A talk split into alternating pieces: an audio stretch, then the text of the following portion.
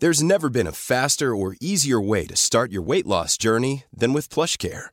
PlushCare accepts most insurance plans and gives you online access to board-certified physicians who can prescribe FDA-approved weight loss medications like Wigovi and Zepbound for those who qualify. Take charge of your health and speak with a board-certified physician about a weight loss plan that's right for you. Get started today at plushcare.com slash weight loss. That's plushcare.com slash weight loss. plushcare.com slash weight loss. Hey, it's Ryan Reynolds, and I'm here with Keith, co star of my upcoming film, If, only in theaters, May 17th. Do you want to tell people the big news? All right, I'll do it. Sign up now and you'll get unlimited for $15 a month and six months of Paramount Plus Essential Plan on us. Mintmobile.com slash switch. Upfront payment of $45 equivalent to $15 per month. Unlimited over 40 gigabytes per month. Face lower speeds. Videos at 480p. Active Mint customers by 531.24 get six months of Paramount Plus Essential Plan. Auto renews after six months. Offer ends May 31st, 2024. Separate Paramount Plus registration required. Terms and conditions apply if rated PG. Du lyssnar på en podd från Media House by RF. Hej på er allesammans och varmt välkomna tillbaka. Nej gud, tillbaka tänkte jag säga. Det är bara för att vi är tillbaka. Jag vet. Ja, eh, ni är varmt välkomna till ett nytt avsnitt av systrarna Elfstrand's hästpodd och det här är avsnitt 152. Det stämmer och jag som pratar nu heter Emma. Och jag heter Anna och ja, nu är vi tillbaka från vår lilla ledighet. Det är vi. Vi har varit lediga i tre veckor nästan nu. Mm. Så skönt har det varit. Ja, det har verkligen varit helt underbart. Har du hittat på något speciellt? Nej men alltså det har varit ganska så lugnt. Jag har eh, ja, men, hängt mycket i stallet och eh, tittat på serier och till och med pusslat har jag börjat göra. Tränat en del. Ja, nej, men bara gjort det som jag har känt för. Umgåtts med nära och kära och sådär. Mm. Du då? Eh, Ja, jag lyckades ju bli sjuk då. Det var ju lite sarkastiskt med tanke på att jag sa att ja, men jag kommer säkert klara mig så kommer du bli sjuk Emma. Du sa om jag får förutspå lite så tror jag att jag kommer vara frisk och du blir sjuk. Och vem var det som blev sjuk? Inte var det jag Nej, inte. tji fick jag kan man säga. Mm. Så det var ja, men typ strax efter juldagen där någonstans. Så blev jag sjuk och sen så smittade jag ner Samuel också. Det är ändå lite kul för sist han var sjuk så blev inte jag sjuk. Nej. Men eh, nu smittade jag ner honom. Det hade varit mer rättvist om han inte blev sjuk. Ja. Men alltså han är ju en så lustig person han är sjuk också. För att jag är sådär att, ja ah, okej jag mår bajs typ. Eh, tog väl tempen en gång för att se så, här, så att det ligger på en rimlig nivå. Då hade jag 38,5. Mm. Och bara, ah, okej, jag har eh, den typen av feber, hade kanske säkert lite högre i natt för då fick jag frossa. Alltså inte den här natten men den natten. Men Samuel är ju en sån där person som går och tar temper typ tre gånger per dag. Jag bara, men du vet väl om att du har feber? Ja, ah, men jag vill bara se så att det inte sticker iväg. Jag bara, men det känner du ju i så Ja. Du känner ju om du känner dig som ett riktigt paket, då vet du att du har mycket feber liksom. Mm. Nej, så att eh, det var lite segt, men jag tror samtidigt att, att det var bra. Mm. För att jag tvingades verkligen att ha det lugnt. Jag tvingades vara borta från stallet. Ja, vi isolerade oss givetvis liksom, Mm. när vi blev sjuka. Och det enda jag gjorde var ju i princip att bara ligga i soffan, kolla på serier och pussla. För jag pusslade ju innan dig. Ja, det gjorde du. Så nu har jag fått ta över ditt pussel. Mm. Mitt första tusen bitars pussel, jag har nog inte pusslat sedan jag var ett barn tror jag. Nej men det har nog inte jag heller. Men så slog det mig att det är ju en kul syssla. Mm. Så jag köpte hem det till mig och Samuel lite så här julklapp. Och det gjorde ju vi när vi var sjuka. Så på nyårsafton så var vi också sjuka för övrigt. Ja, och jag var hemma på nyårsafton med hästarna tillsammans med vår kompis Gabby. Och det gick jättebra, hästarna var jättelugna. Vi hade tre stycken inne och två ute och det sköts ju lite raketer här omkring men inte lika nära som i fjol tror jag. Nej. Så det var ändå lugnt. Det var ingen som blev rädd eller stressad eller sådär. Så det kändes ändå skönt men det blev så här nyktert och lugnt nyår hemma och då kan man vakna upp eh, fräsch dagen därpå istället. Ja, jag var inte jättefräsch eftersom jag Nej, var sjuk. Men, det förstår jag. men nu är jag ju frisk igen eh, och det blir ju ganska så snabbt tack och lov. Det är ganska så kul när du och jag är sjuka. Det är så här, man är sjuk i tre, fyra dagar och sen bara, ah, nu är man färdig med det. Liksom. jag vet. Våra kroppar jobbar snabbt mot de där virusen vi får in tror jag. jag tror vi har ganska så bra immunförsvar. Ja men jag tror det också. Mm. Men som vanligt kring nyår för övrigt så kommer det upp diverse Facebook-inlägg och artiklar om att Mm. ja men många djur givetvis men framförallt så har jag sett hästar som ja men dels har en dött och dels har en blivit skadad och dels hade någon kastat sitt föl. Ja. Jag blir så less. Det här säger vi varje år. Mm. Jag blir så less på de här jävla raketerna. Ja, jag vet. Hur kan det vara lagligt? Ja, det- vi fick en så bra kommentar för jag la ut ett inlägg på vår Instagram eh, där jag skrev lite om det här med fyrverkerier och att jag tycker att det är helt orimligt och ja men ni, ni förstår det som vi har pratat om nu. Och då var det en tjej som kommenterade att nyårsafton är enda dagen på året som nedskräpning och djurplågeri är lagligt. Ja, Och det är så sant. Det är Den helt sjukt när man tänker på det. Mm. Ja, en så klockren kommentar. För att det är helt sinnessjukt och då, då handlar det ju inte bara om våra tamdjur. Nej. Det handlar ju också om de vilda djuren och jag tänker också att det finns ju människor som bor i Sverige som antagligen har flytt från krig. Ja. Ska de behöva höra en massa smällar då Mm. på nyårsafton även om man vet om att det är så här, woho, det är nytt år, Ja. så är ju fortfarande själva ljudet ja, traumatiskt. det kan ju triggas traumat ändå Ja. såklart. Exakt, så jag blir så trött på att det fortfarande ska vara lagligt. Ja. Jag, jag kan tycka så här, antingen så slopar vi det helt och hållet eller så kan man ha ett arrangerat per kommun eller någonting. Mm. Men det är helt sjukt att man som vilken, alltså förlåt nu kommer jag låta hård, men vilken idiot som helst ska gå och köpa raketer. Och så är man ofta så här full när man ska Ja. avfyra de där jävla raketerna. Då står man där typ på en gata inne i ett tätbebyggt område. Bara, nu ska vi skjuta Ja, raketer. Woho, gott nytt år allihop. Nej, Mm. jag blir så trött. Det borde verkligen förbjudas.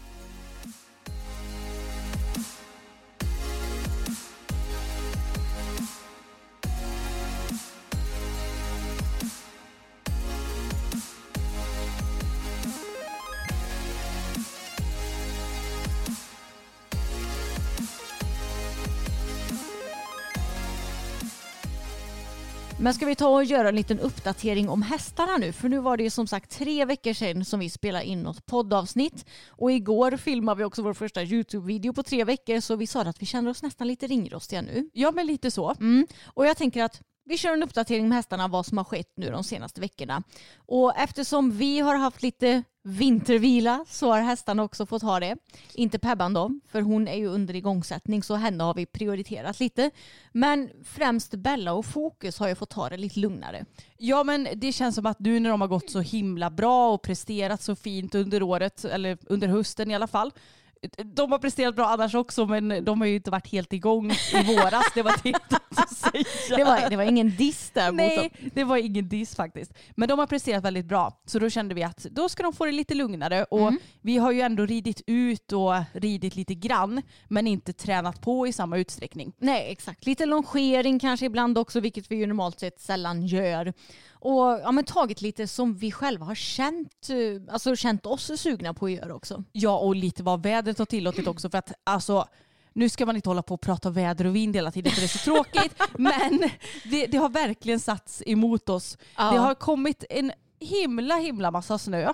Och sen så plötsligt så bestämde det sig för att smälta bort. Och jag kan säga att jag och Sigrid var och red i ridhuset i fredags. Ja. Och då så var det inte lätt. För att dels så hade ju transportlåset frusit. Ja. Så då fick jag hälla varmvatten på det. Och man ska ju inte hälla varmvatten på någonting som inte man kan typ ta in och värma. För att jag menar, häller du varmvatten på någonting som står ute i kylan sen, ja, då, fryser, du igen. igen. Ja. Mm. Så att därför kunde jag hälla varmvatten på just den. Och sen så hade kulan på bilen frusit. Så då fick vi försöka få bort isen där. Mm. Alltså det var, det var lite mäckigt kan man säga. Ja, nej alltså det, när det är sånt här väder och framförallt när man inte har ridhus som inte vi har. Det blir väldigt jobbigt att ha häst då. Men jag, jag brukar tänka som så att vintern är vintern och man får ta hästlivet som det kommer då. Jag tänker att vi får sänka kraven vi som har hästar och eh, ja, men göra så gott vi kan utifrån förutsättningarna vi har. Jag menar hästarna de dör inte av att de får gå lite lugnare eller att kanske tävlingssäsongen börjar lite senare vad man har tänkt eller att man kanske inte riktigt kan träna och sådär. Det spelar ingen roll så länge de har mat och vatten och får, får ha sitt hästliv så är ju de nöjda. Ja och får omvårdnad liksom. Ja exakt. Nej, så att det har fått bli lite som det blivit och vi har ridit när vi kunnat och orkat. Lite ja, så. Exakt. Men igår när vi spelade in det här så hoppade vi lite för första gången på evigheter känns det som. Det var evigheter sedan. med Bella och Fokus. Väldigt roligt. Bella hon tyckte det var väldigt kul. Hon var väldigt glad, kändes fin framme för skänken. Kan inte klaga något på henne. Kan inte klaga sådär jättemycket på mig heller, skönt nog. Eh, normalt sett när man inte hoppat på tag så blir man ju väldigt ringrostig tycker jag. Eh, jag kände mig Ja, alltså såklart lite ringrostig men inte så mycket som jag trodde. Nej, jag tyckte det såg väldigt eh, bra ut för er. Ja men det var någon gång som så här, jag började plocka och inte riktigt hitta avstånd. Men det var kanske en gång av väldigt många. Ja, du vände bort en gång. Ja exakt. Mm. Mm. Var det den gången så du plockade och hade dig? Eller? Ja exakt. Mm jag, jag får ju säga att jag tycker ju att det här med hoppningen är jobbigt alltså. För att jag tycker att en gång i tiden så har jag ändå varit ja, men helt okej på den biten. Och jag känner mig så fruktansvärt dålig nu. Ja men det är ju bara en känsla du har för du är inte dålig. Nej, och det, jag har ju känt så, så länge nu också så då har det liksom satt sig lite i, eh, som att det har blivit en sanning. Förstår Ja, du vad jag menar? Men det är också för att vi inte har tränat för sten på ett tag nu heller. Nej, jag vet. Jag menar är du igång och tränar, det, det är ju det här som är grejen med hoppning. Dressyr, det kan du ju vara ifrån ett bra tag och sen när du börjar rida igen så är det inte så att du antagligen kommer känna dig så himla dålig. Och det är inte, det är Framförallt känner man ju sig inte ringrostig. Nej, exakt. Det är ingen färskvara på samma sätt som hoppningen. Och därför så är det ju viktigt att hoppa regelbundet för att hålla uppe sina, sin känsla i hoppningen. Mm. Ja, vi får väl verkligen försöka att ta tag i det det här året. Ja. Nyårsmål. Ja, men du, Hoppa mer. du tycker ju att jag är jobbig som håller på och tjötar på det hela tiden. Ja, hoppningen. det är du. Ja, men, Men samtidigt så vill jag inte vara en tråkig person som aldrig hoppar. nej, exakt. Och Fokus vill ju hoppa också. Ja, och han är ju skitduktig. Ja, exakt. Jag och, klagar absolut inte på honom. Nej, och ni var jätteduktiga igår. Det såg superfint ut. Ja, tack. Jag, jag kanske kommer att ändra min känsla när jag ser filmen. För ibland så är det ju så.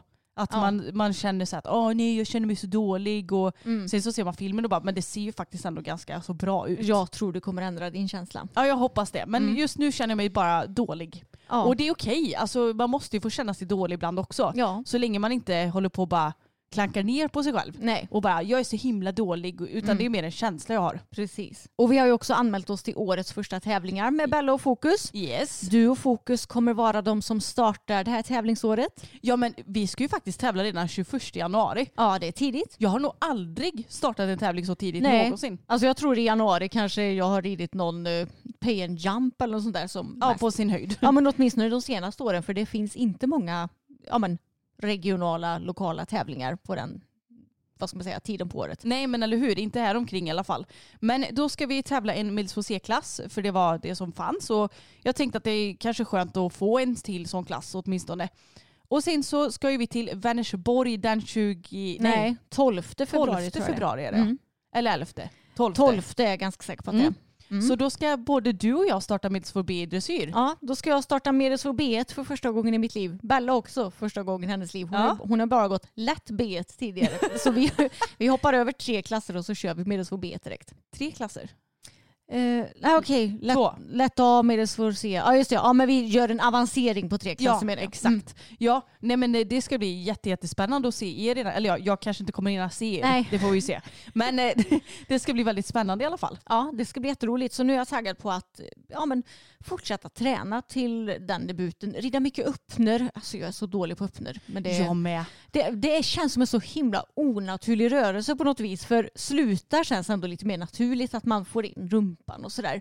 Men det, det är ju så här, när man får in bogen då känns det som att då ska ju hästen vända inåt. Exakt. Det blir mycket svårare att hålla den på plats tycker jag och få ett, ja, en, ett flyt i öppnan. Ja men det är exakt så jag känner med fokus i öppnarna. Man, här, man tar in bogen men sen så känner jag att både han och jag tycker att det är så ologiskt Ja. att springa rakt fram med bogen in. Så då blir det typ att ja, men ibland, ja, men på tävlingen i Borås var det nog, då hamnar vi ju plötsligt så här två meter in från fyrkantsspåret för att Ja. vi liksom bara råkade hamna där. ja, exakt. Han är ju också en sån häst som naturligt, jag skulle inte säga att han har dålig balans, men han är ju lite sån, tittar han åt ett håll då går han ju ditåt. Mm. Så han är ju lite sån att han kanske har svårt att hålla spåret. Mm. Och då blir det ju mycket för mig som ryttare att hålla koll på. Så att jag är inte alltid så duktig på att få honom att gå i så bra öppna. Och det är ju någonting som jag pratat om i podden innan att vi måste bli bättre på. Ja. Men eh, nej, jag, jag hatar öppnor alltså. Ja, ja jag, jag gillar dem inte heller. Och så Men, blir man så avundsjuk när man ser folk ja, som rider så snygga öppnor. Man ja, bara, det ser så fint ut och hästen ser så mjuk och fin ut. Ja. Men det, ja, så kan man inte riktigt eh, lyckas med det själv. Nej. Men det är bara att träna vidare så ska säkert det gå bra också. Det är ju en månad kvar till den här tävlingen. Jag tänker att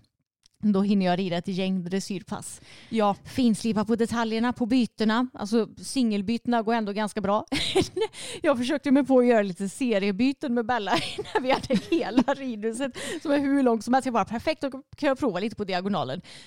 Men det, hon byter ju bara en gång, sen bara varför ska jag byta till fel galopp igen? Alltså, det, det är som att hon är så mycket hopphäst att hon bara nej jag ska, jag ska bara byta galopp. Så att jag går i rätt galopp. ja. Så jag går i rätt galopp, varför ska jag byta till fel galopp? Nej men alltså det såg så roligt ut för jag såg hur du bara ja nu byter vi hon bara uh, uh. Alltså hon fick nästan lite så stockben. Ja, äh, det är så kul. Det är tur att det bara är ett byte i minnesfobiet. Jag vill ju att vi ska bli lite mer kingar på byten så småningom. Ja men det är ju det är säkert någon liten detalj som du ja, inte gör. Nej, garanterat. Mm. Så, så är det ju säkert. Eller som du inte gör, som, som, du gör. som jag. gör. Ja, ja, herregud. Garanterat. Ja. För Boppen var ju så rolig. Han kunde man ju byta ner till vartannat på. ja du gjorde det va? Ja, det gjorde jag. Ända in i slutet när han var 24 år så kunde man göra det. Mm, världens bästa. Ja, så jag skulle vilja att hon får lite mer av Boppens. Boppen var ju också hopphäst. Han Mm. kunde ju byta hur lätt som helst. Att hon får hans eh, lilla extra ridbarhet. Men det tror jag kommer. Ja, ja. Hon är, hon är jätte, jättefin nu. Mm. Det, det är väldigt kul. Hon har, hon har känts fin. Ja, men jag minns inte som sagt när hon inte kändes bra senast. Nej men ärligt talat, jag har tänkt på det också. Jag minns inte när fokus kändes sådär riktigt dålig. Nej. Jag kan gardera ett pass att vi håller oss mellan så känsla 80 och uppåt. Ja. Kanske. Men Mm. Jag minns inte när det gick nedanför 80 procent. Nej, alltså. men det är samma med Bella. Mm. Och det är ju bra, då vet man ju verkligen att man är på rätt väg och att man har tränat på rätt grejer och har ett bra upplägg för hästen, tänker Ja jag. och kanske en bra kommunikation sinsemellan också Ja. tänker jag. För att det var ju det som var bekymret innan. Ja. Att fokus kunde balla ur på, i paddocken och då vågade jag inte rida och så blev det en ond cirkel. Men nu om han gör någonting så vet jag att jag är liksom så här, så nu går vi här. Ja. Och då blir han så här, okej. Och så kan vi rida ett bra pass efter det. Exakt. Och, Så det är fantastiskt. ja. och jag kommer rida årets första hopptävling den nu ska vi se, 17 februari. Det är på en fredag. Ja det blir veckan efter dressyrdebuten då. Precis, Mm. några dagar efter dressyrdebuten och då blir det Alingsås. Jag har anmält mig till 90 och en meter. Får se om jag rider en eller två klasser. Men jag lär nog garanterat rida en meter i alla fall. Det är bedömning A0 igen. Ja du Så har blivit taggad. en riktig tidshopperska nu. Jag får ju försöka lära mig att rida lite snabbt så här, fröken snigel. Men det, så jag får passa på. När det, när det finns en A0 då kommer jag rida det så länge det är en, i en klass som jag vågar rida. så Ja säga. precis, du bara en 1,20 det kör vi. Mm. Nej så det är jättekul att årets första tävlingar är anmälda till nu. Ja. Och jag tycker alltid att det är lite sådär när man ska anmäla sig till första tävlingen för att då ska man betala licenser Mm. och utöver startavgift och då känns det genast så dyrt. Jo. Men jag tycker också det är så kul för att Samuel bara, ursäkta tycker du att det där är dyrt? Mm. Han betalar ju, ja men det är väl säkert minst 3000 för en startavgift för en tävling. Ja det är sjukt. Mm. Och vad vinner de? En pokal typ eller? Ja. Det är så, ju rally han kör då. Ja, så mm. de vinner inte ens pengar på hans nivå som han. Nej. Och ändå får han betala 3000 för en start. Ja. Herregud. Ja det är helt sjukt. Mm. Så att när jag gnäller när jag betalat, nu kommer jag inte ihåg om licensen kostar 625 för mig tror jag, mm. 340 för fokus mm. och så startavgift 300 kronor. Ja men så runt eh, 8 100 kronor eller vad? Nej, det blir ju 1200 typ. Alltså, är det så mycket? Ja, det kanske var. Jag har för mig att min och Bellas eh, första start att det landade på ja, inte ens tusen men något sånt där. Va? Eller jag vet inte. Nej det kan inte stämma förresten, det var inget. Du ursäkta, vem har läst matte D av oss två? Ja, du, det kan man undra. Jag är, jag är king på huvudräkning. Nej det är jag Ja. absolut inte. Men man tycker att det är lite mycket sådär i början men det är det ju egentligen inte. Nej, alltså man får ju tänka att det sprids ut på hela håret. Håret. Året. Om inte hästen blir skadad då. Då får Ja. vi hoppas att de inte blir det. Peppar Ja, peppar. nu tar vi med Mm. våra fötter på trägolv här. Och om vi bara ska ta och snacka lite om eh, Fuxligan. Ja. Tage han har ju ja, men fått ta det lite som det kommer. Det är ju så hans liv ser ut nu när han Mm. är pensionär och nu när det har varit lite jobbigt väder ute så har vi liksom inte prioriterat ridning så mycket. Men han är ju pigg och glad. Mm. Var helt underbar idag när Sigrid red honom. ja. Och Pebban. Alltså det är världens bästa häst tänkte Ja, jag säga. hon- Världens snällaste. Världens snällaste häst. Det går så bra. Hon, vi har ridit ut på henne mycket nu det senaste. Även ridit ut på bettlöst har jag gjort för vi gillar ju att variera mellan bett och bettlöst. Och det var Nemas problemas, precis som jag misstänkte Mm. att det skulle vara. Det, det är inte någonting som har varit något problem med henne så länge. Nej. Förutom så, alltså, det enda negativa med vår tid tillsammans det är den här jävla skadan. Ja. Ärligt talat. Men med hennes personlighet och ridning, ridbarhet och allt det där. Alltså det har inte varit något bekymmer. Nej för jag, det, det kanske är så att när man köper en häst så brukar man ju ändå känna att det är kul så här första månaden.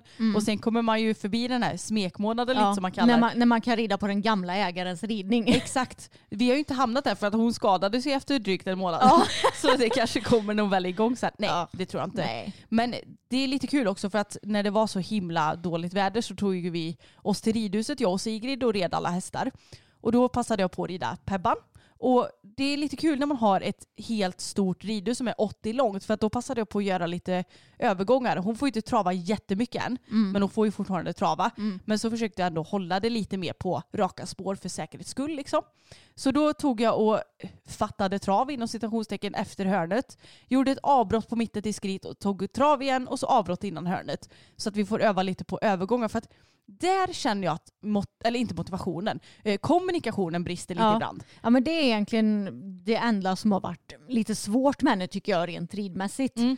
Eh, sen att hon har varit lite pigg och sådär när vi har hoppat när vi gjorde det. Men just övergångar, ja det håller jag med om att det har varit svårt att få till på henne. För att hon blir gärna lite lång, känns det som, lite stark, håller inte riktigt ihop kroppen. Nej det tar lite tid. Ja, exakt. Mm. Så att där känner jag att vi behöver ja, men, komma ihop oss lite mer. Och det är ju säkert lite av en styrkefråga också nu när hon har varit skadad givetvis. Ja. Men eh, det är ändå kul att man kan börja jobba på lite saker och jag tycker att hon känns mycket bättre i kontakten till handen också. Ja. För eh, när vi bara skrittade så var ju det lite svårt att känna att man fick ett sug fram till bettet. ja men exakt. Så nu är det mycket bättre när vi får trava lite och det är väldigt kul även om man jag sa det till Sigrid, det är så svårt att hålla sig i skinnet. Man vill ju bara rida på mer. Jag vet. Men vi har ju inget alternativ så det är ju bara att göra såklart. Och hon har varit så söt för både ja, igår så red pappa och vår medryttare Jessica ut och då red Jessica henne. Och även när jag red henne någon gång och red först och när vi hade varit ute i skogen, kom ut på grusvägen och skulle börja trava igen, då började hon galoppera. Alltså hon, så här, hon, hon tog ett litet halvt galoppsprång och bara ska vi inte galoppera här istället? Och jag bara nej Pebban det ska vi inte göra. Och hon hade tydligen gjort exakt samma sak med Jessica vid Ja. samma ställe. Så hon är nog sugen på att börja galoppera Pebban.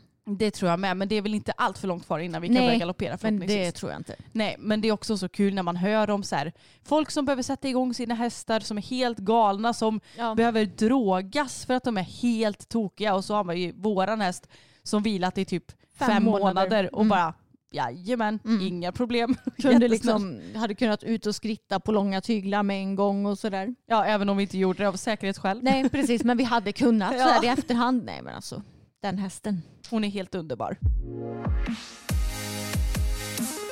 Nu under vår ledighet så var vår kompis Hanna hemma och hälsade på. Hon har gästat ett poddavsnitt. Ja, kanske vårt skrattigaste Ja. avsnitt någonsin. Antagligen väldigt roligt. Och då blev vi sugna på att kika på lite gamla filmer från ridskolan. Ja, men vi har ju gått i samma grupp som Hanna. Eller jag har gjort det stundtals i alla Ja. fall. Har ni ridit ihop? Nej jag tror typ inte att vi har gjort Nej, men vi känner ju varandra sedan väldigt lång tid tillbaka och gick på ridskolan tillsammans och sådär. Och det är ju ändå lite kul när man tänker tillbaka för att vi var ju ändå ganska tidiga med att ha filmkamera. Ja. Pappa har ju alltid tyckt att det är kul med teknikprylar och även om han hade absolut inte en sån som köper ja, men om det kommer ut något nytt spejsat på marknaden hela tiden. Men han har ändå alltid varit intresserad av foto och film. Så att jag vet att vi hade ju också en systemkamera redan. Jättetidigt ja. Ja, jag gick kanske i så här femman, sexan när vi hade vår första systemkamera. Och det var ju väldigt tidigt. Men i alla fall. Eftersom han hade en filmkamera så tyckte han ju också att det var väldigt kul att filma. Så att vi har ju massa filmer från både hoppträningar och tävlingar och dressyrtävlingar Ja. när vi var små. Men vi diskuterade det att det är ju egentligen ganska konstigt för att vi, när vi hade ja, men någon sorts klubbtävling på ridskolan Mm. då filmade ju pappa eller mamma om nu pappa var med på Ja, tävlingen. Oftast pappa. Oftast pappa. Varje ekipage. Alltså det var helt sjukt. Han stod där på läktaren hela tävlingsdagen och filmade exakt alla. Och jag känner så här, det här var ju då början, mitten av 00-talet. Och man kan säga att det här beteendet, det hade kanske inte funkat så, så bra idag.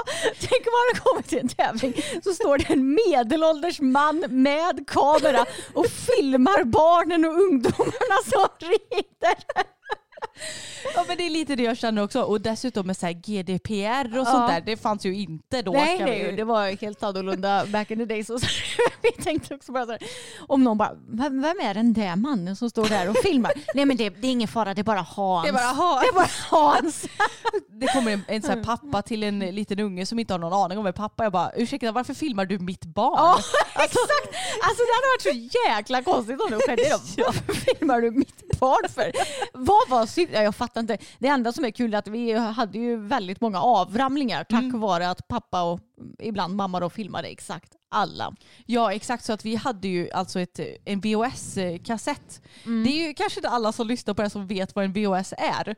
Det är ju ett stort band som man stoppade i en film för att kunna se på film. Nu Mm. klickar man ju upp vilken film som helst på Netflix eller valfri streamingtjänst. Liksom.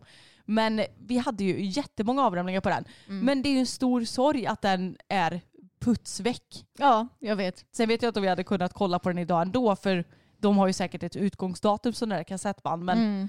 nej, så att det är ändå lite roligt.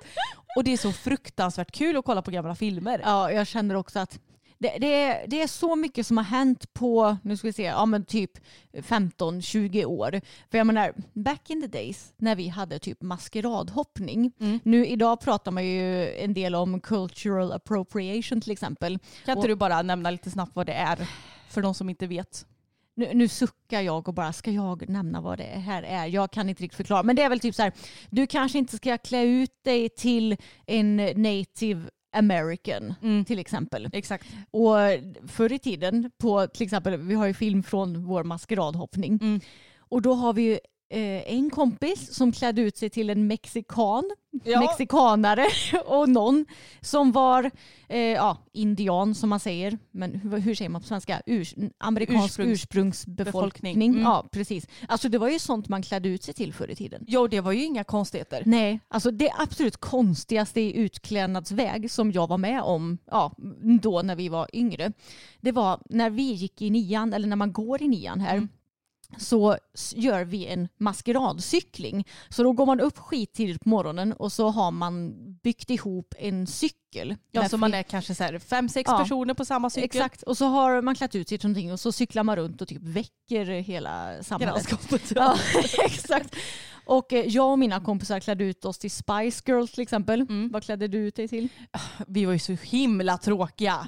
Vi var militärer. Jaha, ja, ja, men det är ju Ja. någonting i alla fall. Ja. Ja, och det konstigaste på under min cykling då vet jag, det var att det var några killar i ja, min klass eller parallellklass som klädde ut sig till afroamerikaner. Ja. Alltså det var det enda de var. Det var inte så här, ja men de har klätt ut sig till Michael Jackson till exempel, att de har klätt ut sig till en person som är afroamerikan, Mm. utan det var så här, de var afroamerikaner och så hade de på sig en afroperuk och hade målat sig helt svarta och ja, det var typ det.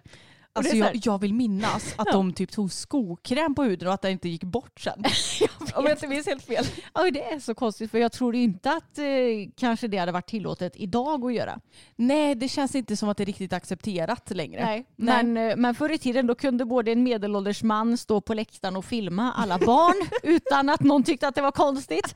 Och man kunde klä ut sig till i princip vad som helst utan att det var konstigt. Ja, men jag undrar ju verkligen varför pappa filmade alla. För Ja. att jag tänker så här, ja det är ju väldigt snällt men samtidigt så kan ju inte de ta del av filmerna. Nej, exakt. Det är inte som idag när det Nej. finns så mycket social media. Nej precis, ja, kan du skicka filmer på mig? Det hade ju varit en grej. Men jag fattar inte riktigt varför. Men Nej. eh, det var ju det han gjorde och det var ju såklart väldigt uppskattat för att vi var ju ändå ett gäng kompisar i stallet som tittade på de här tävlingarna. Ja. Både du och jag och Hanna och Jenny och ja, men, sådär. Så att det är ju roligt förstås.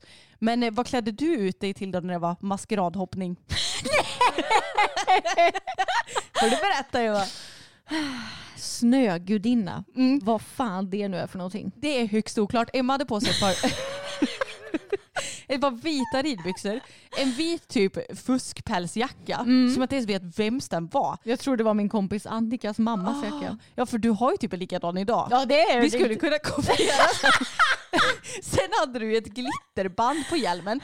Eh, Och så hade du glitter längs spöet va? Ja, och Och så, så, hade hade du målat dig med vit, vit i ja. ansiktet typ. Så man kan säga så här reverse, eh, reverse afroamerikan.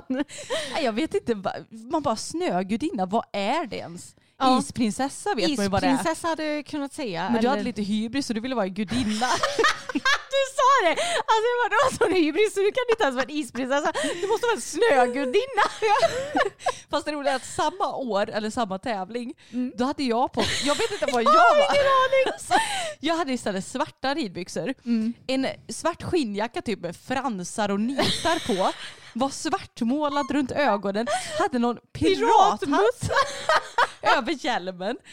Och jag vet inte om jag var rockare eller pirat eller någon Alltså du, blandning. du ser ut som en rockpirat. Eller piratrockare. Inte konstigt att vi inte vann för bästa utklädnad den gången. Nej, vi måste ju se om vi hittar bilder på det här. Ja det hade varit kul. Ja. En gång så var jag med på Bosse och då var jag kanin. Ja. Då har jag för mig att jag vann för bästa utklädnad. Jaså? För den var ju faktiskt väldigt söt. Ja, det var värst. Mm. Mm.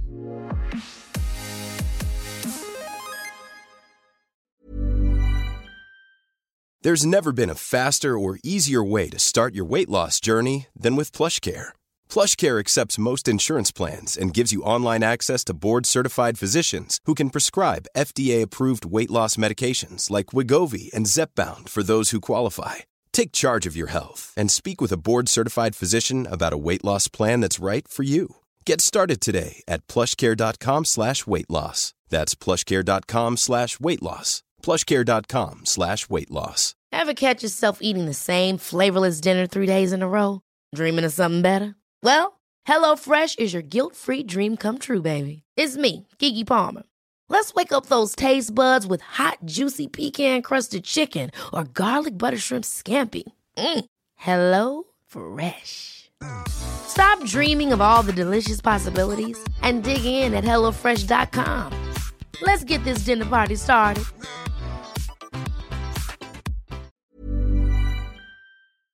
Men Anna, innan vi gick på vår vintervila så tog vi ju upp en krönika i podden. Mm. Vad hette den? Sporten måste ändra attityden till vikt och den fanns ju hos eh, tidningen Ridsport. Just det, och i den artikeln så pratade ju, eller i den krönikan så pratade ju skribenten om att folk egentligen inte bryr sig om vikten utan om utseendet på ryttaren. Och att till exempel en eh, kort men kraftigare kvinna får mer kritik än en lång och smal man trots att de kanske väger lika mycket och rider på samma storlek på häst. Mm, Det, det var väl en ganska bra sammanfattning av eh, själva grundproblematiken som eh, skribenten tog upp. Ja men det tycker jag. Mm. Och vi fick en så himla bra Facebook-kommentar i vår grupp systrarna Elfstrands hästpodd Eftersnack om just den här krönikan. Och jag tänkte ta och läsa upp den för det var ett väldigt bra komplement till det som nämndes. Gällande viktdiskussionen. Något man ofta glömmer bort är att det inte bara är själva vikten som påverkar utan även balansen och vilken hävarm det blir. Så egentligen borde det vara bättre för hästen med en kort och tjock ryttare jämfört med en lång och slank ryttare om de har samma balans. Detta eftersom att den kortare ryttaren kommer ge en kortare hävarm. Typ tänk att du har en ryggsäck på ryggen så blir det jobbigare ju högre upp ryggsäcken sticker upp. Det är som vanligt, världen är inte svart eller vit utan en gråskala på allt med massa parametrar att ta hänsyn till. Vi ska absolut säga ifrån när det är något som är helt galet men tror att folk generellt, framförallt på internet, måste lära sig att vara tyst och inte kommentera allt man ser för det är sällan man får se hela verkligheten på en bild, ett inlägg eller en film. Ja men det är så himla intressant det hon skriver för att jag har egentligen inte tänkt på det så mycket. Nej, men det är ju egentligen väldigt logiskt. Ja, och det är klart att jag tror inte att en häst springer runt och bara åh gud vad jobbigt att den här personen är så lång. Mm. Men det är klart att en lång person kan ju kanske ha det lite svårare med balansen framförallt. Ja, och kan ju orsaka mer obalans om personen kanske är i obalans själv. Ja. Och jag tänker ju, ja men säg att eh, om vi ska bära någonting som väger, säg 20 kilo, då är det lättare om man bär det nära kroppen än om det är något som sticker ut mycket ifrån kroppen. Mm. Och det, ja, det var en, ett väldigt bra komplement tycker jag, som eh, jag inte riktigt tänkte på själv när vi tog upp det här i podden. Nej, det var jätteintressant. Och jag har hittat en artikel på tidningen Ridsport som ligger under deras plus. Och det är lite veterinärt här.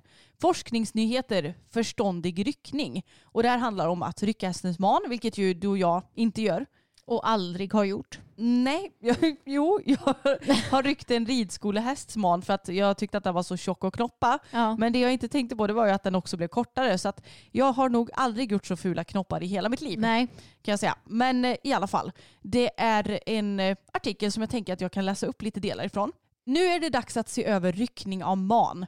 En amerikansk professor i djurvälfärd uppmanar hästägarna att se över hästens reaktion när manen rycks och kanske gå över till trimkniv eller sax. Detta är en av forskningsnyheterna som ridsports Ingrid Andersson har tagit fram. Enligt amerikanska professorn i djurvälfärd Susanne T. Millman är det nu dags att se över ryckning av man. Det är inget jag vill förbjuda, säger hon till The Chronicle of the Horse. Men mantrimning höjer pulsen, så jag vill uppmana hästägare att lyssna till sin häst och se över dess reaktion. Om hästen slår med svansen, gnisslar med tänderna eller försöker dra sig undan så kan rutinerna behöva ändras. Ett råd är att låta bli ryckning och använda trimkniv eller sax. Ett annat är att sprida ut ryckningen över flera dagar, särskilt om det är en lång man som ska kortas ner rejält och att bara rycka ett fåtal antal hårstrån i taget. Det är lämpligt att börja vid manken. Det verkar de flesta hästar tycka om. Oftast är de mer känsliga uppe vid nacken och då är det bra att bara ta ett litet område i taget där och sedan gå tillbaka till manken. Okej, så det var egentligen, det stod ju massa i den här artikeln om ekollon och lite andra grejer också så det, var, det här var bara en del av det. Jaha. Men det här med ryckning. Jag tycker egentligen att det är konstigt att det är en grej. Men är det verkligen någon som rycker manen år 2023? Det vet jag inte. Men jag känner lite att det förstår man väl själv. För jag menar, jag har ju ganska tjockt hår, det har vi båda två. Mm.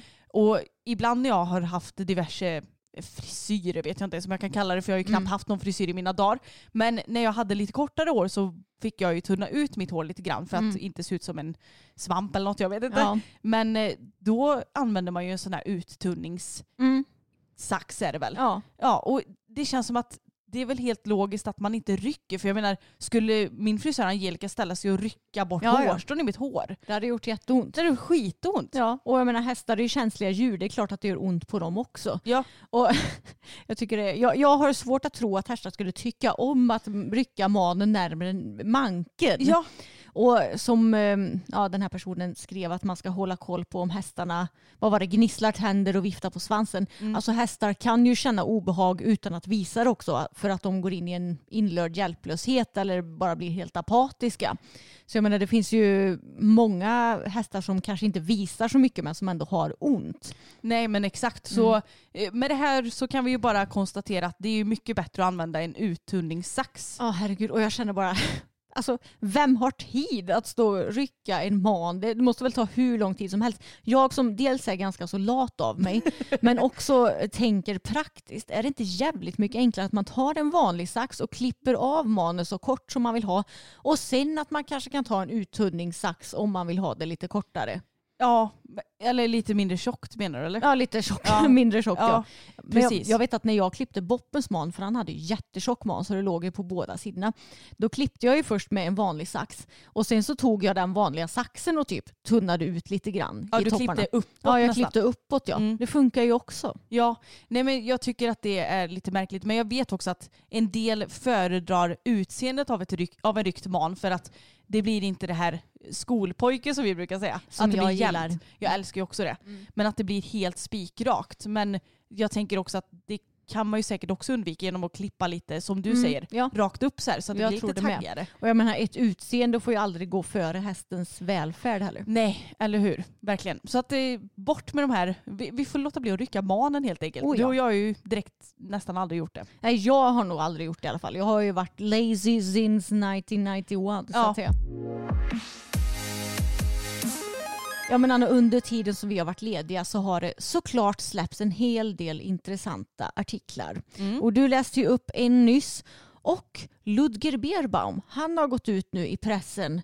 eh, Jag tror det är ja, för första gången sen han blev, vad ska man säga? Anklagad. Ja, anklagad för barrering eller toucheren som han ju kallar det själv för. Och efter att han fick väldigt mycket kritik. Var det här i somras någon gång? Nu ska vi se om det står här i artikeln. Det var ju länge sedan vi pratade om det i alla fall. Var, ja, men det måste ju vara eh, minst ett halvår sedan eller? Jag tror det. Det känns Ja. så i alla fall. Ja, Sen jag- kan ju tiden ha gått fort. Jag tycker också det känns som det. Men i alla fall, Hipson har släppt en eh, artikel om detta och jag tänker att jag ska läsa upp lite vad det står i den här artikeln och det är då en intervju med Ludger. Och eh, själva källan som Hipson har det är Der Spiegel. Oj, Sa jag Spiegel. Spiegel? Der, der, der Spiegel. Ja, det var ganska Ja, bra. det är väl säkert någon tysk tidning eller något sånt där som sedan har blivit översatt av Hipson. Jag gillar att du säger att det är säkert en tysk tidning. Han kommer från Tyskland för helskotta. Men det finns faktiskt fler länder men pratar tyska i, finns det inte det? Nej. Nej det kanske inte är. Nej, Nej. Nej okej, kanske inte. Nej. Okej, Skitsamma. eller gör man det? Ja, det, det hör inte hit. Koncentrera er Ja, nu. jag och Anna vi är lite flummiga Ja. så här, andra dagen efter semestern. Okej, men i den här intervjun så utvecklar Berbam hur han ser på bilderna som visats som han erkänner kan se obehagliga ut särskilt för icke-hästmänniskor som inte kan bedöma exakt vad som visas. Vi, Eh, eh, eh, Förlåt, jag har bara en eh, inflikan här. För icke-hästmänniskor, de har inte en blekaste aning om hur det ska eller inte ska se ut för det första. Eller? Exakt! Det är så sant! Redan där kände jag bara, vänta nu. Ja, vänta nu. En icke-hästmänniska hade ju inte ens reagerat Nej. på det där. Det var ja. Det är vi hästmänniskor som reagerar för 17. Ja, jag vet. Och jag menar, vilken icke-hästmänniska bryr sig om en gammal tysk gubbe? Alltså det är väl ingen som läser en artikel om honom? Nej, eller hur? Okej förlåt, nu ska jag försöka skärpa mig. Ja, fast det är lite kul när du kommer med det. Ja. Vi, vi kanske kan ta lite i taget och så kan du kommentera. Okej, nu läser jag vidare. Vidare kommenterar den tyska toppryttaren också flitigt toucheren, en lättare form av barrering, eftersom det var tillåtet fram till i år enligt det tyska ridsportförbundet. Beerbaum försvarar metoden som han säger att han använder sällan och bara med äldre hästar som tappat lite av sin försiktighet, men kan också ac- acceptera att det nu är förbjudet. Beerbaum medger att det var svårt att göra den här metoden korrekt, därför accepterar han beröringsförbudet. Nu lever vi med att det bara är de naturligt mycket försiktiga hästarna som är framgångsrika och även äldre hästar gör fel då och då. Och sen i det här RTL-reportaget, alltså filmen ifrån hans gård, så eh, visades det också en eh, eh, bom med piggar och vassa kanter på. Mm. Och eh, då säger Beerbaum att eh, de inte användes till hans hästar och att det fortfarande är oklart varför specialbommarna med piggar och vassa kanter fanns i Beerbaums lokaler och vem de tillhör. Okej men då har jag ett inflikande här. Mm. För första gången han pratade om den här bommen, Mm. då var det någonting som skulle slängas men som hade hamnat där ändå typ. Ja just det, Ja. att, eh, att eh, han hade beställt hinder och att det hade råkat komma med Ja va? exakt och så hade han ju tänkt att han skulle slänga den där bommen som han Mm. inte hade beställt. Men så låg den där plötsligt. Ja precis. Och Något nu sånt har jag för mig att det Ja, stod. och nu är det oklart varför de fanns där. Ja att Alltså, det inte är hans. Ja men en... det är så här, grundregeln för en lögnare är att de ändrar sina historier hela tiden. Ja och att det skylls på andra också tänker jag. Ja exakt. Att, Så- nej men jag har ju inte beställt det där. Nej, Vilket företag skulle skicka med en gratis bom? Alltså, Framförallt en gratis pareringsbom. det är ändå sjukt att det finns att beställa. Eller jag- jag har ingen aning, jag har ju Nej. inte sökt på det. Men det är sjukt att det ens finns. Ja, det Att det inte är en hemgjord.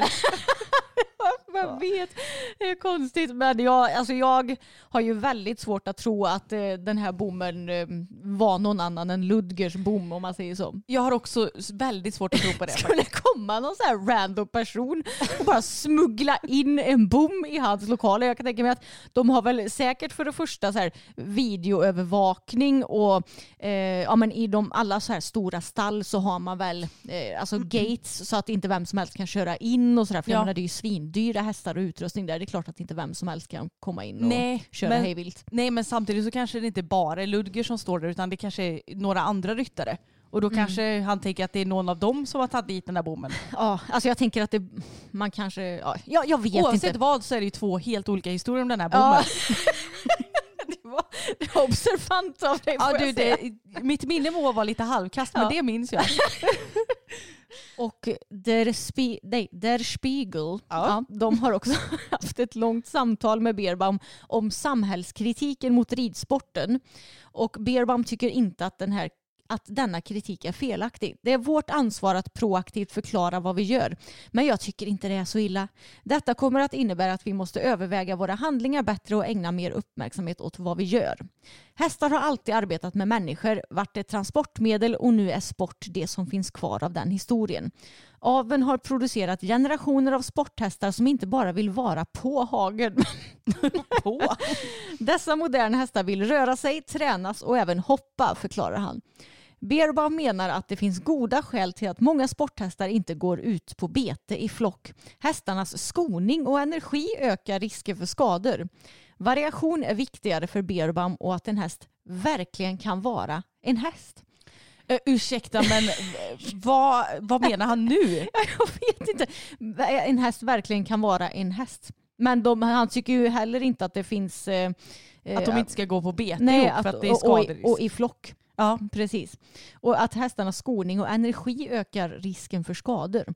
Men det är också det här som vi har sagt eh, så många gånger att det blir ju en ond cirkel om en häst bara får stå på box hela tiden. Då samlar den ju på sig mer och mer energi. Så när, om den väl skulle komma ut i en stor hage så hade den kanske blivit helt galen. ja, exakt. Men om en häst får ha ett naturligt och normalt hästliv då blir de ju inte helt galna. Nej men det blir ju ingen big deal då Nej, med den lite större hagen. Exakt, och hästars skoning. Hästarna har väl för fan, alltså man har väl skott hästar på typ samma sätt hur länge som helst med järnskor eller? Ja och dessutom om det nu är ett sånt bekymmer, ta av skorna tillfälligt då. Ja, exakt. Och hästar har alltid arbetat med människor. Ja, det har de gjort. Men det är så här, man måste ju inte heller behandla hästar idag som man gjorde för säg hundra år sedan. Nej. Och även om hästarna nu idag är en del av en sport så kan ju fortfarande hästarna ha ett bra hästliv när de inte jobbar så att säga. Exakt. Och så är det alltid det här argumentet av, eh, eller som kommer ifrån toppryttare och folk som vill försvara, enligt mig, dålig hästhållning. Att aveln har producerat sporthästar, bla bla bla, som helt plötsligt har eh, blivit av med alla sina eh, vad säger man, grundläggande behov. Mm. Mm. Så, så enkelt är det ju inte med Nej. evolution. Nej och det är klart att hästarna idag är kanske betydligt mer nerviga än vad hästarna var för många år sedan. Kan jag tänka mig. Att man avlar med lite mer blod som man kallar det och sådär. Men för den sakens skull så finns ju deras behov kvar. Exakt. Av att gå och ströva i flock och ha ett hästliv som vilken annan häst som ja, helst. ett socialt liv. Ja. Och nu kommer ju då en, in, ett intressant citat av honom. Han ser inget behov av att göra sporten mer djurvänlig. Istället måste man göra klart hur djurvänlig vår sport redan är. Till exempel genom att göra träningen mer tillgänglig och begriplig för allmänheten. Han försvarar användningen av tyglar, bett, spö och sporrar. Vi kan inte tävla i hopptävlingar eller dressyr med bara ett rep runt halsen. Ja, det här är ju så roligt också för alla som argumenterar måste ju hela tiden dra det till Sin, Sin- absoluta spets. precis sin absoluta spets. Ja. Att det, det finns liksom ingen skillnad mellan att ha, säg kandar och jättelånga sporrar. Um, eller det finns inget mellanting menar jag, Mm. mellan att ha kandar och jättelånga sporrar och att rida i halsring. Liksom. Ja, eller typ rida utan utrustning överhuvudtaget. ja precis. Alltså jag tänkte precis säga jäklar vad svartvitt det var här då. Mm. För jag menar det är ju inte det som det pratas om. Det är ju hur, eh, kanske framförallt när man ser hästar med eh, ja, men massa bett i munnen och munnen är vidöppen och ögonen ser stirriga och stressade Mm. Ja. ut. Och, Och ryttare som typ, ja men om de stannar på hinder, nu var det ju tal om Jack Whittaker till exempel för Ja. ett tag sedan, att han piskar sina hästar jättemycket. Ja. Och det är väl mer sånt som det pratas om. Och som nu med eh, Beerbaums barriering till exempel. Och Ja. sådär. och det är ju jättebra att det pratas om men det känns inte som att han har fattat riktigt vad själva... Diskussionen handlar om. Nej, exakt. Eller så försöker han bara prata bort det. Antagligen. De är väl lite som politiker, de är bra på att komma med icke-svar. Ja, exakt. Ja, men det var väl ungefär det som jag tyckte var värt att diskutera ur den artikeln. Ja, alltså han får ju inte sig själv att framställas på något bättre vis med den här artikeln. Det kan man ju sammanfatta det som. Ja, och jag tänker att nu har det ändå gått så lång tid så han borde ha hunnit mediatränas innan det här. så jag vet inte om det blev så bra. Nej, men det säger väl också väldigt mycket om hans syn på hästar och ja. Men det är också så kul bara, nej vi behöver inte ändra på någonting. Nej, bara, exakt. nej. Nej. nej. Det tycker du nej. Ja precis, det tycker du ja. Men jag tror att hästarna och många vettiga människor tycker att det finns en del att ändras på. Ja. Ja, som sagt, alltså allt utvecklas ju hela tiden. Ska vi stanna kvar i hur det var för 50 år sedan när det kommer till vad som helst, då kommer det ju inte bli någon utveckling på något positivt sätt. Nej, då hade vi ju fortsatt att klä ut oss till eh, ja, sånt som vi inte borde till Ja. exempel. Ja, men nu när jag har varit ledig så har jag hängt en hel del på. Kan du gissa var? Eh, när du varit ledig? Ja, alltså vilket sociala medier har jag hängt på? Jaha, på, är det på Facebook i hästvärldens blacklist eller? Ja, det med det kommer sen. En, liten diskussion om det. Okej. Men också på Facebook såklart. Jaha, överlag bara. Ja, ja. Eh, ja just det. Det, här, poddavsnittet, Anna, vi får se hur det blir sen. Det ska klippas ihop för Ja, vi alltså. Vi ber om ursäkt Ja. över att vi har hamnat lite ur spår här Ja, med poddandet. Men det känns som det är så mycket att prata om och sen, jag är så flummig och du också. Ja. Men i alla fall, tidningen Ridsport har släppt en plusartikel som heter Hennes hovslagare sa upp sig på dagen.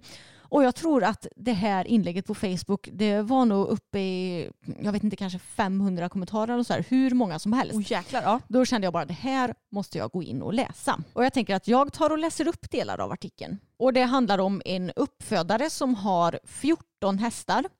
Och eh, hon hade då en fölunge som gick på koterna och tyckte inte att den nya hovslagaren tog detta på tillräckligt stort allvar eller hade tillräcklig kunskap. För om man ska ha lite bakgrundsinformation så den här eh, kvinnan hon hade under 35 år haft en och samma hovslagare men sen gick han i pension och då hade hon lite svårt med att hitta nya hovslagare. Ja, och gick på koterna då vill man ju egentligen, eh, när ett föl, Mm. När det är litet då kan man ju ändra benställningen ganska mycket. Mm. Och då vill man ju med hjälp av hovslagare få det rätt. Det kan vi ju säga. Sen vet jag inte exakt vad gå på koterna innebär. Ja, Men precis. Men då hade hon ju då en hovslagare som hade tagit sig an hennes 14 hästar som hon hade. Ehm, och sen så var det då det här fölet som hon hade lite problem med. Och eh, hon tyckte inte att den nya hovslagaren hade tillräckligt med kunskap eller tog det på tillräckligt stort allvar. Så då kontaktade hon en hovslagare som är expert på fölkorrigering som kom och gav den nya hovslagaren en föreläsning om korrigering av fölhovar. Han talade också om för min hovslagare hur viktigt det är att man slutför de uppgifter man har åtagit sig och att man gör det på ett bra och engagerat sätt oavsett dag eller tidpunkt. Hovslagaren kände sig då troligtvis ifrågasatt av mig och det var förvisso sant men bara gällande fölet. Strax efter fick jag ett sms om att han skulle dra ner på sin verksamhet men han fullföljde i alla fall jobbet med fölet. Ja, så då var det då första hovslagaren som slutade att sko hos den här uppfödaren och nästa hovslagare stannade inte heller länge. Denna hovslagaren ville sko uppfödarens hästar var sjunde vecka och eh, hon gick med på det även om hästarna tidigare alltid skotts var åttonde vecka. Sedan visade det sig att hon istället bokade var sjätte vecka, vilket jag inte tyckte var okej. Det skulle dessutom innebära en kostnadsökning på 45 000 kronor per år. När jag ifrågasatte sa hovslagaren att det var hennes uppgift att bestämma och så meddelade hon att hon inte tänkte komma mer. Efter dessa två händelser hänger frågan i luften. Är du en extra besvärlig kund? Jag har svårt att tro det, men jag vågar vara rak och tydlig och kan säkert uppfattas som besvärlig. Jag är också nyfiken och vill veta varför man väljer att göra si eller så. Och eh, uppfödaren menar att med 14 hästar som behöver tas hand om ställs allt på sin spets när hovslagaren slutar utan förvarning. Vilket ansvar tar hovslagaren för djurskydd och hästvälfärd i ett sådant läge? Och vad får de lära sig om kundbemötande på utbildningen? Ja, men det var väl lite av det som stod i den här artikeln och, hov, eh, jag, och uppfödarens namn står också där egentligen men jag tänker att jag läser inte upp det för det är ju egentligen inte så relevant. Men uppfödaren har också varit inne och kommenterat en hel del i Facebook-inlägget kan jag ju säga. Ja, jag kan ju bara tänka mig att folk tycker att hon är, eh, ja men har för höga krav typ eller? Ja, precis. Och att de, jag kan säga att 99 procent av alla kommentarer på Facebook eh, går ju någonting i stil med att det finns ju en anledning till att två hovslagare säger upp sig eller slutar sko hos en på så pass kort tid. Men alltså enligt artikeln så tycker jag verkligen inte att det är orimliga krav hon har. det, nej, men det är också en persons, eh, vad säger man? Syn på det. Precis, Jo. jag, jag kommenterar på Facebook att det hade varit mer intressant och rättvist att få höra de här två hovslagarna som har slutat, vad de eh, Deras version. Deras version ja. Ja. För den är kanske ganska alltså, stor skillnad på uppfödarens. Och baserat på det som hon har skrivit i sina Facebook-kommentarer så kan jag säga att jag tror inte hon är så himla lätt eh, att ha att göra med. Okej. Eh, för det har varit ganska så dålig attityd och ja, du vet lite Facebook-kärringaktigt. Alltså den Jag attityden. Ja, ja, okej nej, vad så- intressant. så det var ju min underhållning nu under eh, flera dagar när den här diskussionen var igång. Då gick jag in och så fick jag upp de nya kommentarerna och ja, Läste. läste. Mm. Det var väldigt intressant. Så vill ni ha något eh, kul att göra kan ni ju scrolla bak på Facebook då så hittar ni ju säkert den här artikeln någonstans. Men ja, och då var det också många som kommenterade att ja, min sambo är hovslagare och många gånger så är det, eh, får han ta hand om hästar som knappt går att hantera och eh, jobba i en miljö som inte är bra. Och man fattar ju kanske att hovslagare då väljer sina kunder med omsorg. Gud ja, vilket jobb de gör. Jag menar det är ju risk varenda dag. De står ju vid ett mordvapen för tusan. De står vid bakbenen på hästarna. Alltså, nej nu ska jag inte säga så för Nej. så ofta är det kanske inte man har att göra med så, ja vad ska man säga, ouppfostrade hästar. Nej, precis. Men det är klart att det är en risk hela tiden. Ja, och som hästägare tycker jag att du har ett ansvar att träna dina hästar så att de kan skos och inte utgör någon risk för hovslagaren. Och det var ju tal om det här med, ja men anledningen till att den sista hovslagaren sa upp sig var ju för att eh, hon och uppfödaren hade olika åsikter om eh, intervallen på skoningen. Ja. Och då sa uppfödaren att det skulle bli en eh, mer, merkostnad på vad var det, 45 000 kronor om året. Mm. Och då var det många som kommenterade att ja men om du inte har råd att sko dina hästar så mycket som behövs så ska du ju inte ha så många hästar. Nej, Och det är ju verkligen sant för man får ju ändå lita på att hovslagaren har större kompetens om hovar än vad du själv har. Ja, och jag skulle säga att jag tycker var åttonde vecka låter ganska glest. Sen så Ja. är ju det jätteolika. Vissa hästars hovar växer ju inte så fort och Mm. går de inte så mycket så slits ju inte skorna och sådär. Det är Nej. ju mycket att ta hänsyn till. Men jag tror vi skor var sjätte, sjunde vecka på våra. Ja, Vi brukar hålla oss där i alla fall. ja men exakt. Men jag kan säga att om, och, jag försöker tänka utifrån min, om jag hade varit hovslagare Mm. eh, och eh, om jag hade skott hos någon och den hade tagit hit någon annan hovslagare som hade föreläsning för mig.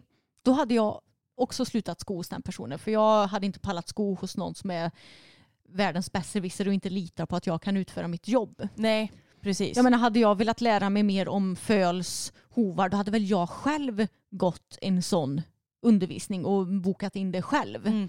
Inte att någon annan som är min kund ska boka in det åt mig för att eh, hon inte tycker att jag gör ett tillräckligt bra jobb. Nej, det är ju fel väg att gå. Exakt. Det är ju en grej att säga att nej, men jag tycker inte att det här är skött eh, på rätt sätt. Liksom. Alltså, det är klart att man ska vara ärlig som kund men Ja. Det blir ju kanske lite fel väg att gå. Mm. Och ska man vara sån hovslagare, så länge inte du har något avtal med din hovslagare om typ uppsägningstid, då kan ju den gå när den vill. Ja, Och det pratas ju om att vilket ansvar har hovslagare för hästarnas välfärd och sådär. Och då är det många på Facebook som kommenterar att de har inget ansvar. Det är du som hästägare som har det. Och ifall eh, din hovslagare skulle bli skadad eller sjuk, då får du ha en backup-plan. Eller om den slutar sko hos dig för att den inte trivs med att sko hos dig, då får du ha en backup-plan. Det är inte upp till hovslagaren att eh, ta hand om dina 14 hästar. Utan har du det så ska du kunna lösa det på annat sätt. Mm. Och det kan jag ju verkligen hålla med om. Ja det är klart att det är surt när en hovslagare slutar och att man ska behöva hitta någon ny.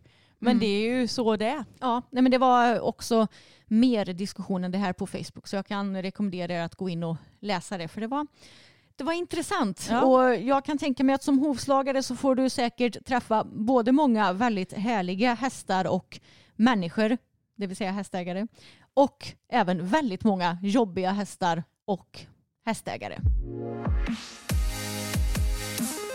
Ja, jag måste ju bara ta upp en ytterligare en så här liten viral diskussion som har varit på hästvärldens blacklist på Facebook, den Ja, gruppen. Den gruppen ser att du är inne och kikar i med jämna mellanrum. Ja, men det är intressant för dels är det ju en del intressanta personer som hänger där och sen är det också vissa intressanta ämnen som kommer upp. Och eh, det här inlägget hade nog, ja men det hade ju typ lika många kommentarer, alltså så här 300-400 kanske. Och det handlade, jag kan dra lite bakgrund bara om vad det handlade om, det är inte jätterelevant för det jag ska prata om. Men då var det någon som hade lagt upp att det var en säljare som skulle sälja en häst Eh, och sen så visade det sig att jag tror det var någon som hade köpt hästen men som sen hade lämnat tillbaka den då till säljaren. Eh, och den som hade köpt hästen hade varit inne på Husaby och så hade det visat sig att hä- hästen haft kissing spines, diskbrock och artros. Eh, tror och det hade säljaren inte gått ut med då. Nej, Nej. och jag tror att allt det här var i ryggen och eh, eh, det stod också i ja, det här, vad säger man, protokollet Mm. att det hade uppkommit ja, men innan personen köpte hästen.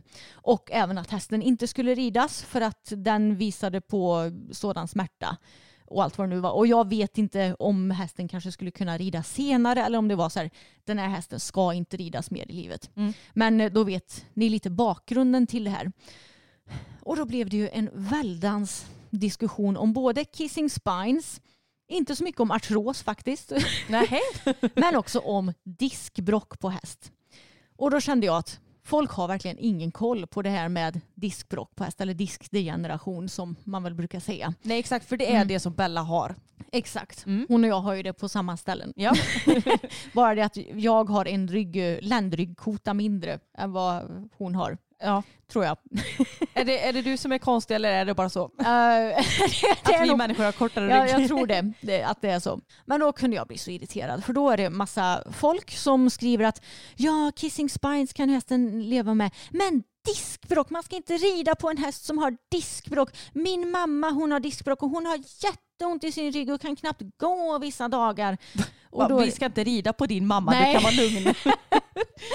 Exakt, och jag kände så här, nej alltså det är klart som tusen att du inte ska rida på en häst som har akut diskbråck. Bella kunde vi ju absolut inte rida på i början utan hon behövde ju en lång vila och sen en lugn igångsättning. Mm. Men jag menar, nu, hon funkar precis som vanligt idag, kan gå både hoppning och dressyr och hon är i finare form än någonsin.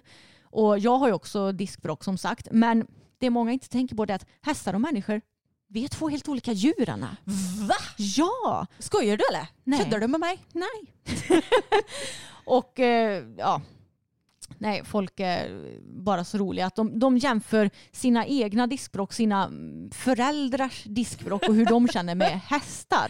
För jag menar hästar har ju för det första en horisontell ryggrad, det vill säga den går ju Ja, hästar har ju fyra ben liksom. Ja, Medan vi människor vi har ju en lodrätt ryggrad. exakt. Och jag har ju pratat mycket om det här med diskskador med vår ekiterapeut Charlotta som ju verkligen är expert på det här för hon har flera hästar som har diskskador och som funkar i princip som vanligt eh, om de precis som Bella får behandling av henne kanske några gånger om året och i vissa fall kan de kanske behöva typ behandlas i SI-leden eller vart nu den här skadan sitter. Men ofta så går det bara bra så länge de arbetar på ett korrekt sätt och får träffa ekiterapeut, ekiopat, ja, personer som kan underhålla deras ryggar helt enkelt. Och så är det ju med Bella. Och sen förutom att människors och hästars ryggradar är, ser helt olika ut så ser också diskarna helt olika ut. Uh, nu ska inte jag säga någonting mer här för jag kommer inte exakt ihåg hur det är. Men hästars och människors diskbråck är inte likadana och ter sig inte likadant.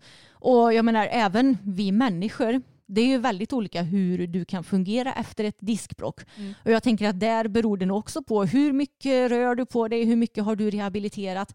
När jag hade diskbråck, jag hade ju så ont så att jag trodde att jag skulle dö i början för att det var en smärta jag aldrig har varit med om tidigare. Det var det värsta jag någonsin har varit med om. Men på riktigt så fort jag typ kunde ta mig ut ur mitt hus så åkte jag till vårt bad och så simmade jag för att komma igång och röra på kroppen.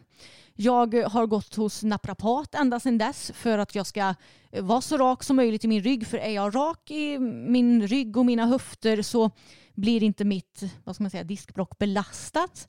Då går det bra. Jag har fått bygga upp styrkan igen på gymmet och till exempel så kunde jag inte göra raka marklyft eller benpress i början så att ryggraden komprimerades men det kan jag göra nu. Mm. Bara det att jag har, precis som jag har fått göra med Bella, byggt upp min kropp långsamt. Och nu funkar jag precis som vanligt. Jag har aldrig ont så länge jag går hos naprapat regelbundet, så länge jag rör på mig som jag ska, äter som jag ska. Och jag tänker att det är ju faktiskt samma med Bella. Ja, jag tänker att det finns väl säkert de som har fruktansvärt ont och som kanske aldrig blir helt hundra bra. Och det kanske finns de hästarna som också är sådana. Ja, Men det finns också väldigt många som klarar sig bra trots att de har lite fel i ryggen. exakt. Som vi har sagt så många gånger tidigare att eh, vilken häst är helt 100% på röntgen? Det är ju typ ingen. Nej. Och även det här med kissing spines, att man brukar väl säga att eh, säkert runt hälften av alla ridhästar har eh, kissing spines. Bara det att man vet inte det för att man röntgar inte Nej. alla hästars ryggar. Och de flesta klarar ju sig bra så länge de får rätt träning och så vidare.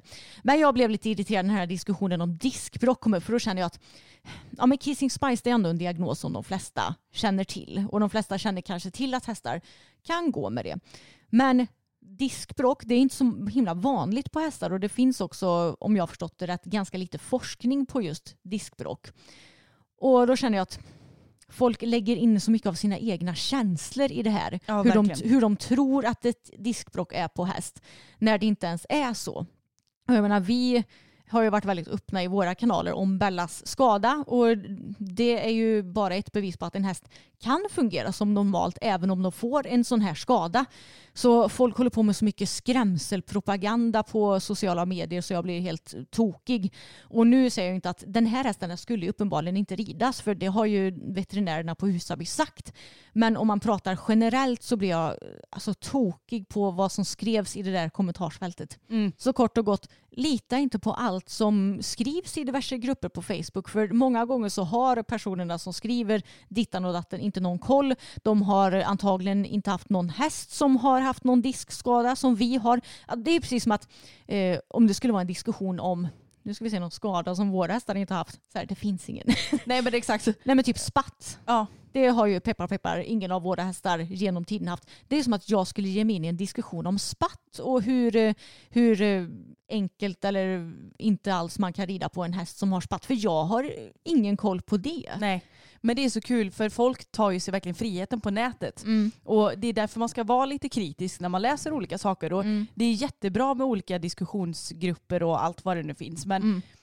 har man inte någon expertstämpel då ska man vara lite försiktig med att lyssna på den personen. Mm. Och det är alltid så här när man köper häst så får man ju diskutera med sin veterinär om hästens diverse svagheter. För en häst har alltid svagheter. Mm. Är det värt att köpa den här hästen? Den har kissing spines men den känns si och så i ridningen. Ja. Ja men då kan du nog kanske våga chansa på det. Kanske Mm. veterinär säger det. Så säger han nej jag hade inte köpt den själv. Nej. Nej då kanske man struntar i det. Precis. Och som sagt, inte hålla på att jämföra människor och hästars skador för mycket med varandra. Det är ganska stor skillnad till exempel på om en människa bryter ett ben och en häst bryter ett ben till Ja. exempel.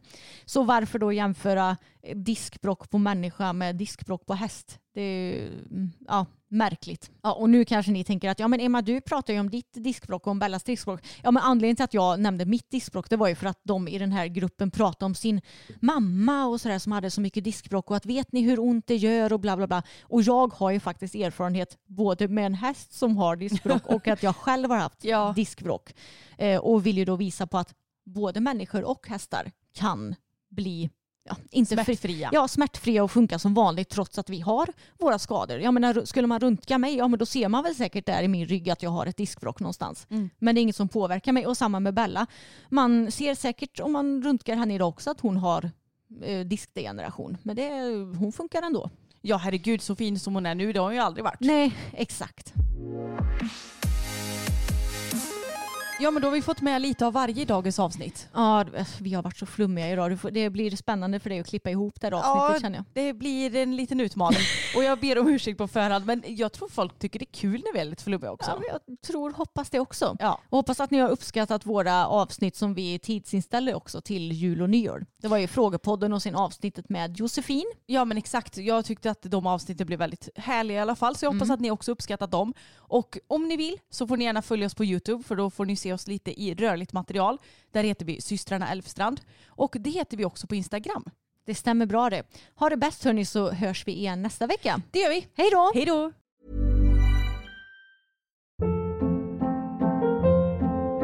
Hold up. What was that? Boring. No flavor. That was as bad as those leftovers you ate all week. Kiki Palmer here, and it's time to say hello to something fresh and guilt-free. Hello Fresh. Jazz up dinner with pecan-crusted chicken or garlic butter shrimp scampi. Now that's music to my mouth. Hello Fresh. Let's get this dinner party started. Discover all the delicious possibilities at hellofresh.com. Hey, it's Paige DeSorbo from Giggly Squad. High quality fashion without the price tag. Say hello to Quince. I'm snagging high-end essentials like cozy cashmere sweaters, sleek leather jackets, fine jewelry, and so much more. With Quince being 50 to 80% less than similar brands. And they partner with factories that prioritize safe, ethical, and responsible manufacturing. I love that. Luxury quality within reach. Go to quince.com slash style to get free shipping and 365 day returns on your next order. Quince.com slash style.